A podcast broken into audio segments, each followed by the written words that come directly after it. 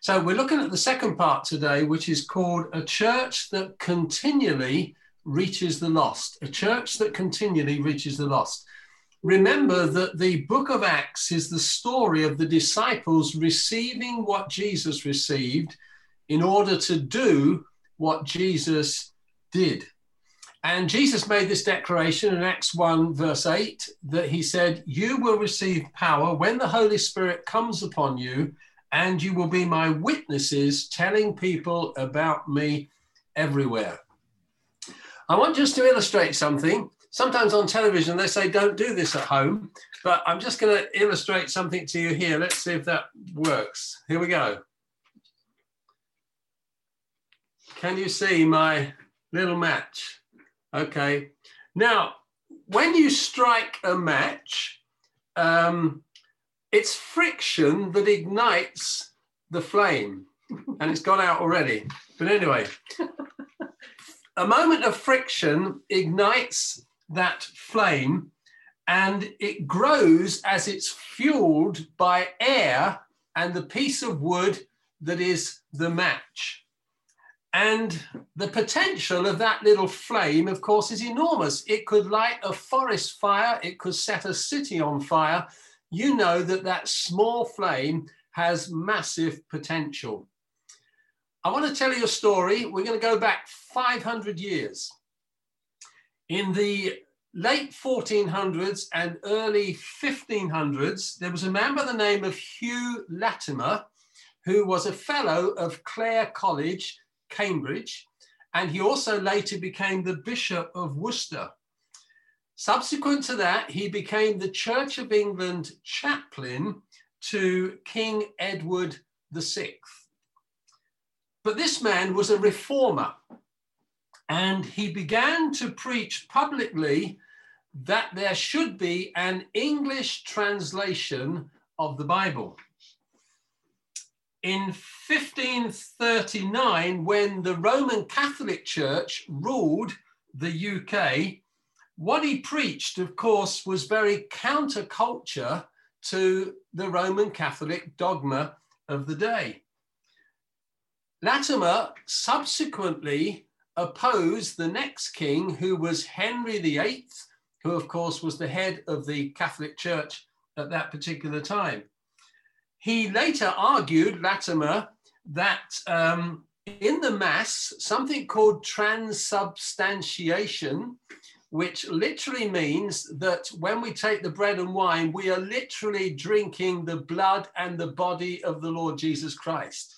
Now, that is not taught in the Bible. Jesus used them as symbols, but the Roman Catholic Church teach this that it turns magically into the blood and body of Jesus. Latimer preached against that. He said, It is not true, it is not biblical. And he said very categorically this fact. So, because he was so unpopular, he was then imprisoned in the Tower of London. Subsequent to that, on the 16th of October 1555, Latimer, along with his fellow reformer, a man by the name of Nicholas Ridley, were burned at the stake in Oxford because of the stand that they took for the truth of the Word of God. As the flames began to be ignited, this is what Latimer called out to his fellow friend Ridley. He said, Play the man, Master Ridley.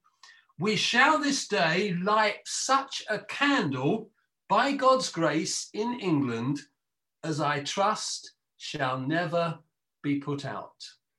What a remarkable statement. And that candle has never been put out in the last 500 years. What those men ignited in their deaths has caused the gospel to continue to flourish throughout this nation. And the candle has never gone out, the candle of their lives, their testimony, and their witness. We have said that as a church, everything we do is to be missional. And Jesus said, the Holy Spirit will be given so that you will be witnesses. That word witnesses in the Greek is martyrs. Latimer and Ridley were martyrs because a martyr is someone who t- makes witness, takes the opportunity to witness, even to the extent of it costing them their lives. From the moment the Holy Spirit was poured out on Pentecost, that we read of in Acts chapter 2, we see that Peter became a man of opportunity. And I want us to hold on to that word this morning, opportunity, because it's quite key to what we want to think about together. Because it says in uh, Acts 2:15, it was just read to us, Peter stepped forward with the 11 other apostles and shouted to the crowd, This is what was predicted long ago by the prophet Joel.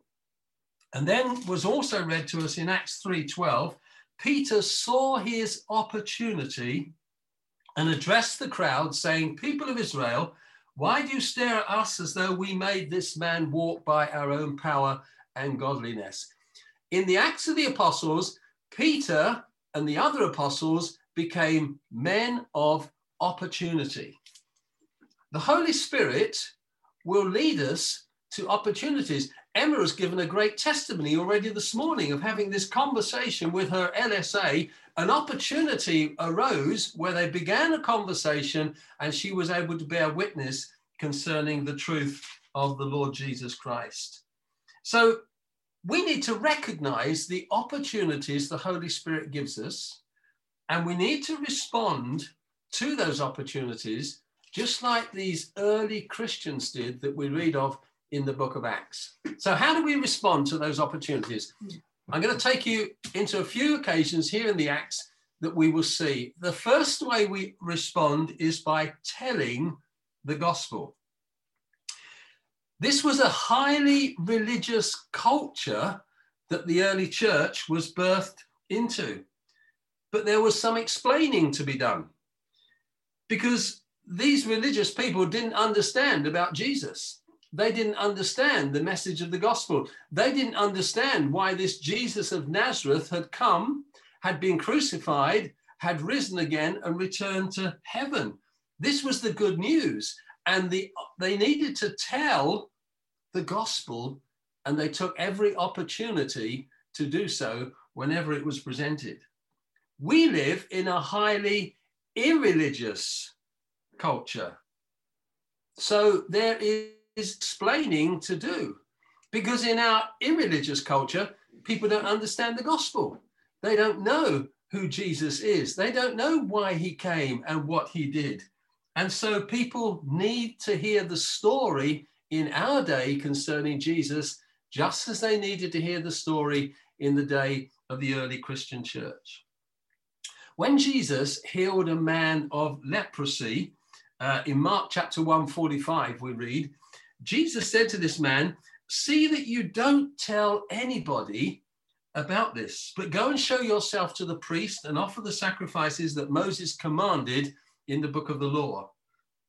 But it says, instead, the man went out and began to talk freely, spreading the news. I guess if you'd had an amazing healing, you wouldn't keep quiet about it. That term, he went and talked freely, is in the Greek word kerusso, which literally means to be a herald. Some newspapers are called the Daily Herald. It literally means to publish the news. And this man, when he received this amazing miracle, he went and published the news of his healing through the Lord Jesus Christ. Now, in telling the gospel, there are two things that are important. The first thing is that witnesses know their story. Because in Acts 4, verse 12, the apostle said, There is salvation in no one else. One of the things that disappoints me today is that many Christians do not have confidence in the gospel. They know they are saved, they know they've been forgiven, they know they have the assurance of eternal life, but they cannot share confidently their story so that others can come to know Jesus as well. That's really sad.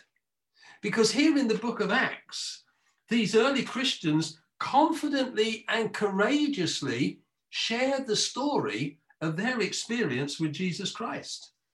And the Apostle Paul says elsewhere, he says, make the most of every opportunity in these evil days. Don't act thoughtlessly, but understand what the Lord wants you to do. This is a day of opportunity. This is a day where the gospel is really news to people in our culture. And we have to know the gospel, we have to know the story to be able to confidently share it with others that we meet and mix with. Witnesses know their story, but also witnesses tell their story. Because in Acts 4:20 they said, "We cannot stop telling about everything we have seen and heard." Paul said to Timothy when he was writing to him in 2 Timothy, and during this week on the encouragement app, Ben put up a number of scriptures that have really spoken to him and blessed him in this year. And Ben referred to this scripture, which was God has not given us a spirit of fear and timidity, but of power, love, and self discipline. And I looked at that this week and I suddenly saw the context of what he was saying. Context is really important in the Bible. If you take a text out of a context, what are you left with? You're left with a con. Okay? And if you take the scripture out of context, you can be conned to think it means something different to what's being said. So, context is really important. And listen to this verse that Ben put up on the encouragement app this week. Paul says, God has not given us a spirit of fear and timidity, but of power, love, and self discipline. So, never be ashamed to, to tell others about the Lord. Yeah. The context there is about sharing the gospel.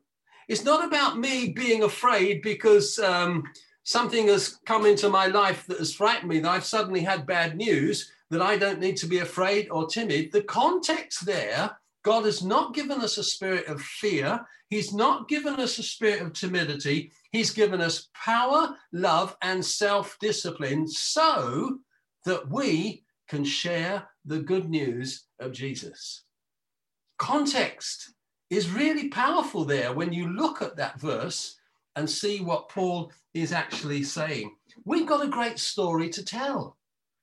In fact, it's the greatest story that's ever been told and will always be the greatest story of God's love. I know I've shared this before, but some of you might not have heard it. Um, about six or seven years ago in Southampton, we ran a mission that was called The Turning. And it came out of uh, the pastor of a Baptist church in Reading, Pastor Yinka. And, and God had just given him this idea where you simply went out in the streets and you went up to strangers and you shared Jesus. And the way we did it was to simply go to people on the streets and ask them two questions. There was no great training. You didn't have to go to, through six weeks of preparation to, on this mission. We just met, prayed for an hour, and went out. These were the two questions. You went up to a total stranger and said, Excuse me, can I just ask you two questions? Number one, do you know that God loves you and that He's got a wonderful plan for your life? Probably they say no. Second question, if you were to die tonight, would you go to heaven? Now, you imagine walking down the street with your shopping and somebody stops you and asks you those sort of questions. That's a bit mind blowing. But the remarkable thing was that in two weeks, 300 Christians had over 500 conversations with people on the street and were able to tell them about Jesus.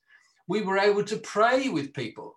Now, I don't know how many of those people actually came to know Jesus, but it was an amazing way where hardly anybody was rude and rejected us. And we had the opportunity to very simply tell the story of God's love and what Jesus had come to do for each and every one of us. So when we take opportunity, we take opportunity by first of all telling the gospel. But the second way that they took opportunity in the Acts of the Apostles was by demonstrating the gospel. Jesus said, Go into all the world and preach the good news to everyone. These miraculous signs will accompany those who believe. We have to proclaim the gospel in word, but also in deed. Paul says in Colossians, let the message of Christ dwell in you richly, and whatever you do, whether in word or deed, do it all in the name of the Lord Jesus. So there are two important things we need to remember here is that first of all, we have got something to give by the power of the Holy Spirit.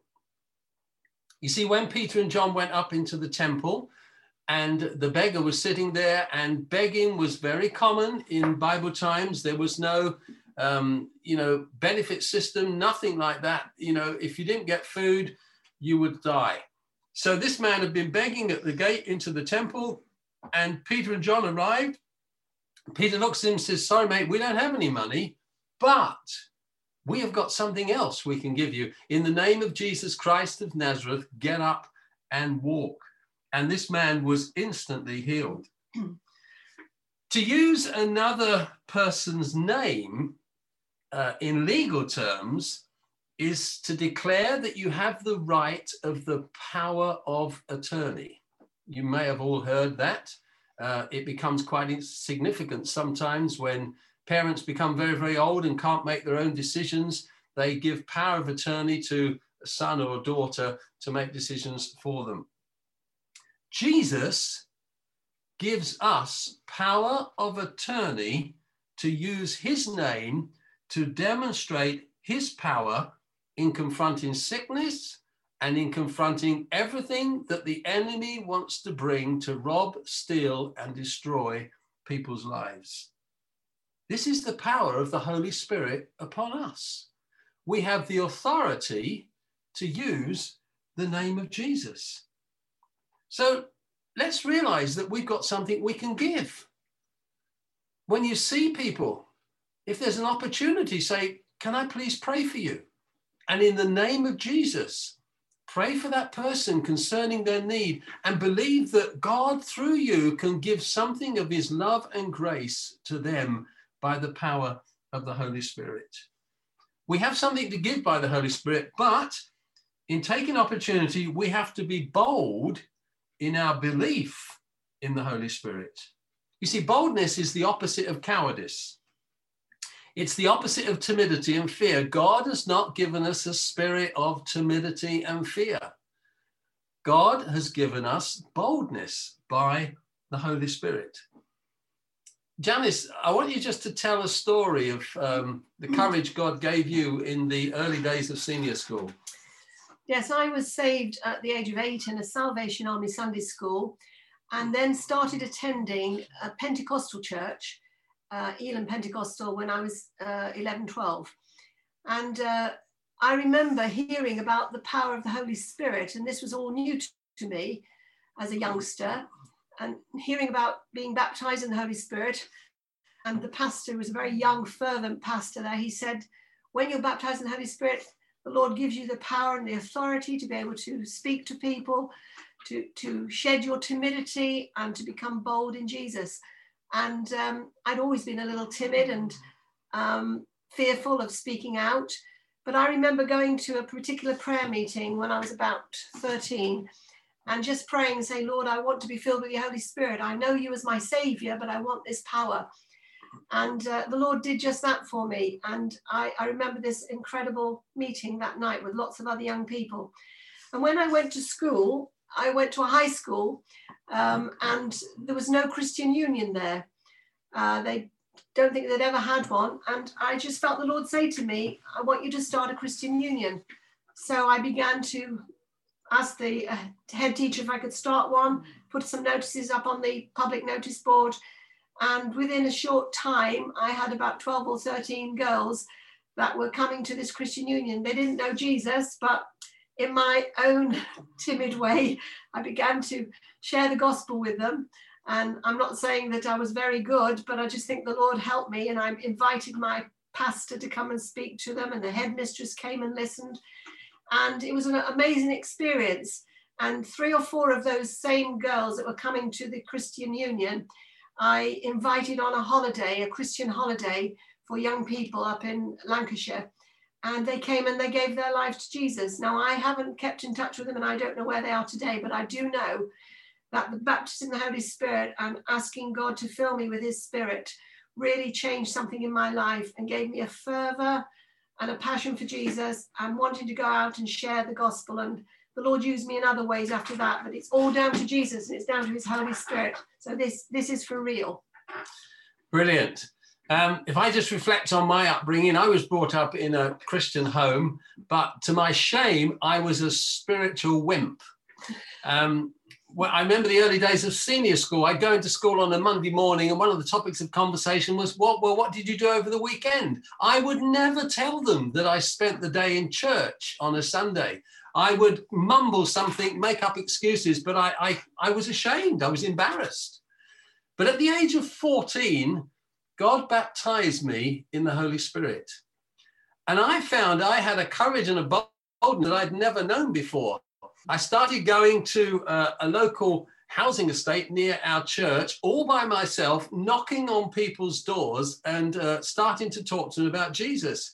We used to go out fishing on a Sunday night, mm. um, not for fish in a pond, but they called it fishing, going inviting people to the Sunday night service and you go at about five o'clock. And I remember going out on my own, and there was a bunch of Hell's Angels all on their motorbikes parked outside a cafe.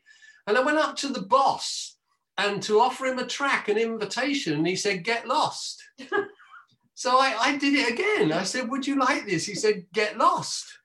And I did it a third time. He said, Get lost. And in the end, I thought, Well, perhaps I better get lost. But I found myself as, as a young teenager doing things that I would never have had the boldness to do.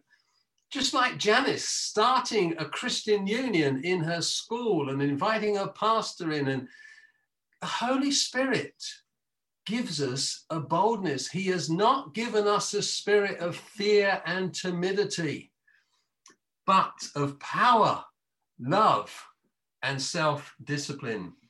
And so we need to remember that the Holy Spirit will give you confidence, will give you boldness to share the good news about Jesus. Jude reminds us in Jude 1, verse 20, well, there's only one chapter in Jude, he says, Let us pray in the power of the Holy Spirit.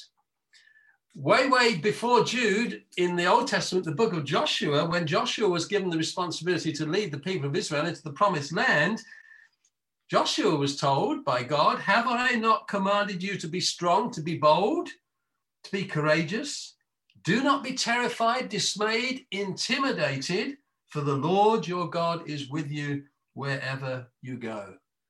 The same God that was with Joshua, the same God that was with the early Christian church, is the same God that is with us by the power of the Holy Spirit, and we can be bold in demonstrating the gospel and the good news.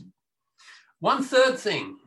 So we need to take opportunity to tell the gospel. We need to take opportunity to demonstrate the gospel, but we also need to take the opportunity to live the gospel.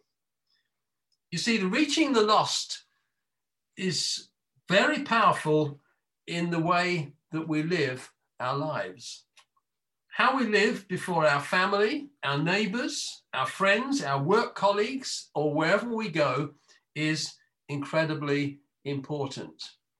I read something this week by Brennan Manning. I don't know if you're familiar with him. He, he was a, a, very evangelical American Catholic priest. He died a few years ago, but this is what he said. He said, The greatest single cause of atheism in the world today is Christians who acknowledge Jesus with their lips and walk out of the door and deny him by their lifestyle. Hmm. That is what an unbelieving world simply finds unbelievable. That's frightening.